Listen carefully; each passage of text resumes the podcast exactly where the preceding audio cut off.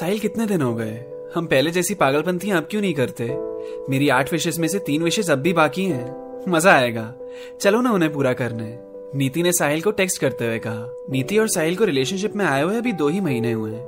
पर वो दोनों जानते एक दूसरे को तो एक अरसे से हैं। वही मतलब फ्रेंड्स थे बेस्ट फ्रेंड्स बने। फिर दोनों के दिल में फीलिंग्स डेवलप होने लगी। साहिल ने नीति को प्रपोज किया और ऐसे ही फ्रेंड्स से वो दोनों गर्लफ्रेंड बॉयफ्रेंड बन गए। बिल्कुल चिल कपल हैं दोनों। एक दूसरे से बहुत ज़्यादा प्यार करते हैं। मतलब साहिल के लिए नीति कुछ भी कर सकती है और नीति के लिए साहिल कुछ भी। अपने आप से ज़्यादा ये लोग एक दूसरे की परवाह करते हैं। चौबीस साल का साहिल अपने पापा का बिज़नेस संभाल रहा है। वहीं बाईस साल की नीति बैंक एस्पिरेंट है। तीन साल पहले एक पार्टी में मिले थे ये दोनों। नीति के फ्रेंड का फ्रेंड साहिल का फ्रेंड है। तो उसी फ्रेंड की बदौलत इन दोनों की भी फ्रेंडशिप हो गई। पार्टी के बाद सब भूल गए एक दूसरे को, पर इन दोनों की कहानी वहाँ से शुरू हो गई। होता है ना जब दो सेम इंटरेस्ट वाले लोग मिल जाते हैं, जिनका सेम लेवल ऑफ़ पागलपन होता है। साहिल और नीति भी अपने पागलपंथियों के कारण ही गहरे दोस्त बन गए। नीति को कोई समझने वाला मिल गया, वहाँ साहिल को कोई समझने वाली मिल गई। जो काम सबको बेतों का लगता था, ये लोग उसमें भी मज़े ढूँढने लगे। जो सोसाइटी के सामने ये लोग शरीफ बन के घूमते थे ना, हकीकत में ये दोनों किस लेवल के क्रेजी हैं, ये उन दोनों को ही पता है। नीति पढ़ाई से बोर, साहिल अपने काम से बोर। तो इन सबसे फन मारने के लिए कभी ब्रेक लेना तो बनता है। जैसे रॉकस्टार के जॉर्डन और हीर, वैसे ही नीति की भी ख्वाहिशें थी अजीब और गरीब। आठ विशेष में से पाँच विशेष ये दोनों कंप्लीट कर चुके हैं। और ये विशेष हैं कि क्या कोई सुनेगा तो बोलेगा, ये कैसी हरकतें हैं? पहली विश, एक रात जेल में गुजार कर देखनी है। दूसरी, आधी रात में चाँद के नीचे सुनसान जगह में अपना बर्थडे सेलिब्रेट करना है। तीसरी, किसी बेगानी शादी में जाकर सिर्फ़ खाना नहीं खाना, बल्कि दूल्हे और दुल्हन के साथ फ़ोटोज़ भी खिंचवानी है। चौथी बेकरी शॉप्स में जा जाकर सब खाकर ट्राई करना है और पसंद नहीं आया, कहकर वापस आ जाना है। और पांचवी व्हाइट साड़ी पहनकर रात को लोगों के साथ भूत वाला प्रैंक करना और उनका रिएक्शन देखना है। और ये सब करने में उन्हें बहुत मज़ा आता था। फन लगता था। डेयरिंग लगता था। पर नीति की फिफ्थ विश पूरी करते करते, साहिल के साथ एक हादसा भी हो गया था। जब रात को लोगों के साथ भूत वाला प्रैंक करने के बाद, साहिल ने नीति को घर छोड़ा और वो अपने घर जाने लगा तो दो चोरों ने उसका सामान लूट लिया था। उसका फ़ोन और वॉलेट सब गया, और तब से ही वो कुछ भी हरकत करने से डर सा गया। आठ में से पाँच विशेष तो पूरी हो गई नीति की, पर तीन विशेष अब भी बाकी थी। उस हादसे के बाद साहिल अपने सेल्फ डिफेंस के लिए हमेशा अपने सॉक के अंदर एक छोटी सी नाइफ रखता है। वो तो भला हुआ कि उन चोरों ने उसे कोई हार्म नहीं पहुँचाया। पर आगे तो कुछ भी हो सकता है, और इसीलिए साहिल ने साफ़ मना कर दिया नीति को कि अब से कोई भी ऐसी हरकतें नहीं करनी है। और नीति ने मान भी लिया था क्योंकि अब सेफ्टी पे सवाल आ गया था। और सेफ्टी तो सबसे ज़्यादा ज़रूरी है, पर ख्वाहिशें रोकने से रुकती कहाँ है? नीति को अपनी बोरियत से फिर छुटकारा चाहिए था। काफ़ी टाइम भी हो गया था उन्हें ऐसी पागलपंतियाँ करे। तो नीति ने साहिल को टेक्स्ट किया क्योंकि उसे समझने वाला वही एकमात्र सहारा था। साहिल ने नीति को मना कर दिया कि अब वो इन सब में उसका साथ नहीं देगा। नीति ने उसे मनाते हुए इमोशनल करना भी शुरू किया। वो कहने लगी, वैसे हम दोस्ती ठीक थे ना साहिल? तब तुम भी मेरी हर मस्ती में साथ देते थे। रिलेशनशिप में आने के बाद लोग क्यों बदल जाते हैं? एक बार एक्सीडेंट हो जाता है तो गाड़ी चलाना थोड़ी ना छोड़ देते हैं। उस रात हो गया बुरा। और वैसे भी तुम कितनी कितनी रात को भी तो ट्रैवल करते हो ना। तो इसमें मेरी विशेष की गलती नहीं है। प्लीज़ साहिल, मान जाओ ना। बहुत मज़ा आता है ऐसी डेयरिंग चीज़ें करने में। मुझे पता है तुम भी मिस कर रहे हो उन पलों को। पापा, मम्मी हफ़्ते भर के लिए बाहर गए हुए हैं। अपनी सिक्स विश बताऊँ तुम्हें? कल घर आ जाना रात को। साहिल ने कहा, देखो नीति, ठीक है। पर मैं तभी करूँगा अगर कुछ इजी सा होगा। क्या है तुम्हारी विश बोलो। कुछ फन सा होना चाहिए। मुश्किल सा हुआ तो मुझसे नहीं होगा।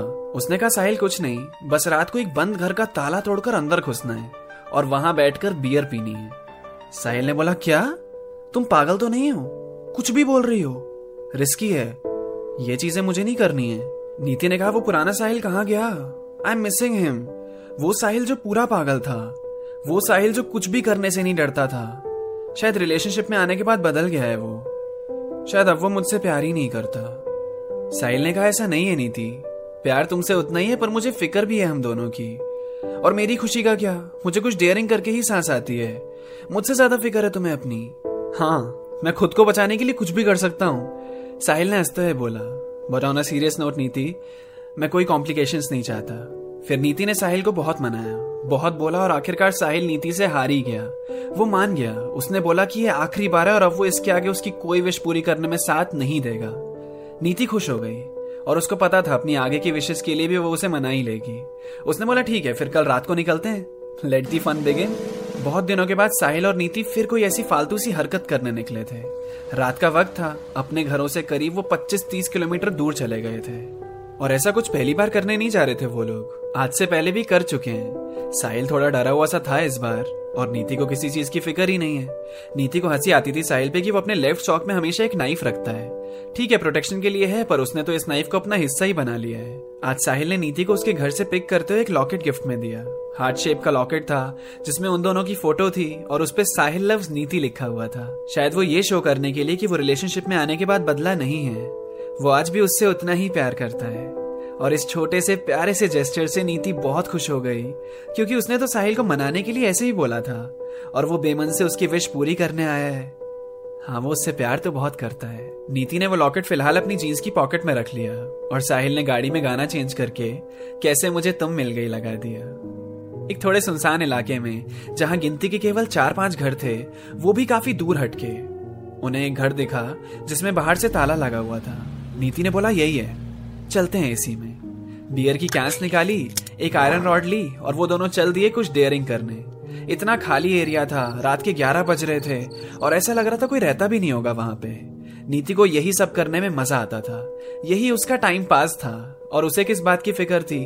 अब तो साहिल भी उसके साथ था। घर बड़ा था, दो मंजिल का।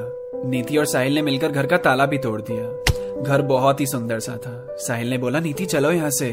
कोई आ जाएगा। नीति ने कहा, तुम खामा खा डर रहे हो। देखो यहाँ धूल और जाले देखो। कम से कम महीने भर से कोई रहा नहीं है यहाँ पे। वैसे ताला तोड़ने पर बड़ी ऐसी फील नहीं आई। साहिल ने कहा, नीति, तुम पागल हो सच में। उन लोगों ने घर की लाइट ऑन करने की कोशिश की, पर लाइट जली ही नहीं। तो फ़ोन का टॉर्च जला के वो अपना स्पॉट ढूंढ रहे थे। दीवार पे एक वहाँ फ़ोटो थी जिसमें एक आदमी था और एक लड़की थी। इस घर का मालिक शक्ल से इतना खतरनाक लग रहा था। पता नहीं नीति और साहिल ये कर क्या रहे थे। वो दोनों सीढ़ियों से फ़र्स्ट फ्लोर पे चले गए। वहाँ दो कुर्सियाँ रखी थी, वो उस पे बैठ गए। बियर की कैंस खोली और उनका फन शुरू। एक सेंस ऑफ़ सेटिस्फैक्शन होता है ना? वो दिख रहा था नीति के चेहरे पे कि उसने अपनी सिक्स विश भी पूरी कर ली। वो आज की रात यहीं गुजारने वाले थे। एक कैन खत्म, दूसरी कैन निकाली गई। एक बज गए रात की, उन्हें नींद भी आने लगी। और तभी घर की लाइट चली। नीति और साहिल एक दूसरे को देखने लगे। डर दोनों के चेहरे पे दिख रहा था। दोनों छुपने लगे। नीचे से एक आदमी की आवाज़ आ रही थी, जो गुस्से में चिल्ला रहा था। कौन है वहाँ? मैं कहता हूँ, जो भी है मेरे सामने आओ। वहाँ साहिल नीति को गुस्से से घूर रहा था, इशारों से कह रहा था कि, तुम्हारे फन के चक्कर में क्या हो गया बताओ? वो डेयरिंग नीति अब एकदम ही सहम चुकी थी। उसको कुछ समझ नहीं आ रहा था, अब क्या करें? साहिल ने उसको दिलासा देते हुए कहा कि कुछ नहीं होगा, और तभी कदमों की आवाज़ सीढ़ियों की तरफ़ से आने लगी। साहिल ने नीति को बोला कि अब कोई चारा नहीं है। हम उनसे माफ़ी मांग लेते हैं और चले जाते हैं। नीति ने कहा, तुम पागल हो रहे हो क्या? हम ताला तोड़कर घुसे हैं यहाँ पे। ऐसे कैसे चले जाते हैं? जिस टेबल के पीछे साहिल और नीति छुपे हुए थे, वहाँ से वो लोग देख सकते थे कि जिस आदमी की तस्वीर उन्होंने दीवार पर देखी थी, वो आदमी उनके ठीक सामने सीढ़ी की एज पे खड़ा था। उसने अपने जेब में से फ़ोन निकाला और धीरे से बोला, लगता है पुलिस को फ़ोन करना ही पड़ेगा। उसकी आवाज़ साहिल और नीति तक पहुँच गई। वो दोनों सहम गए। उन्होंने सोचा, अब तो उठना पड़ेगा। माफ़ी मांग लेते हैं। हो सकता है माफ़ कर दे। फालतू में पुलिस के चक्कर में नहीं पड़ना। नीति ने वही रोना शुरू कर दिया। साहिल ने बोला, कुछ नहीं होगा। मैं तुम्हें कुछ नहीं होने दूँगा। वो आदमी नंबर डायल करने लगा।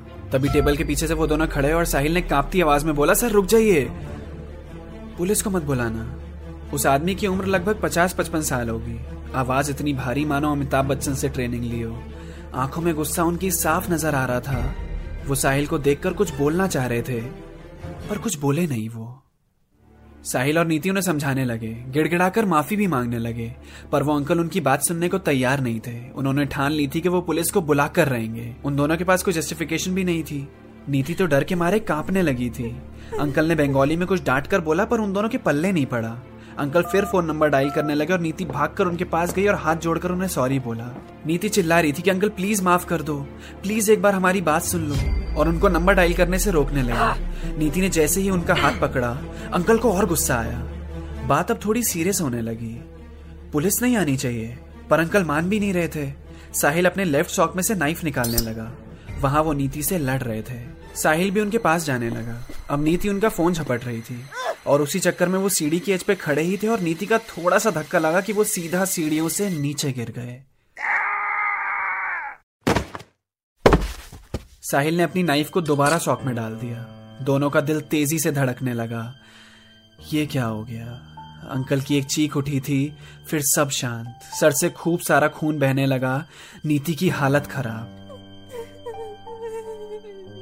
साहिल भागता हुआ सीढ़ियों से नीचे गया। उसने नीति को देखा और बोला नीति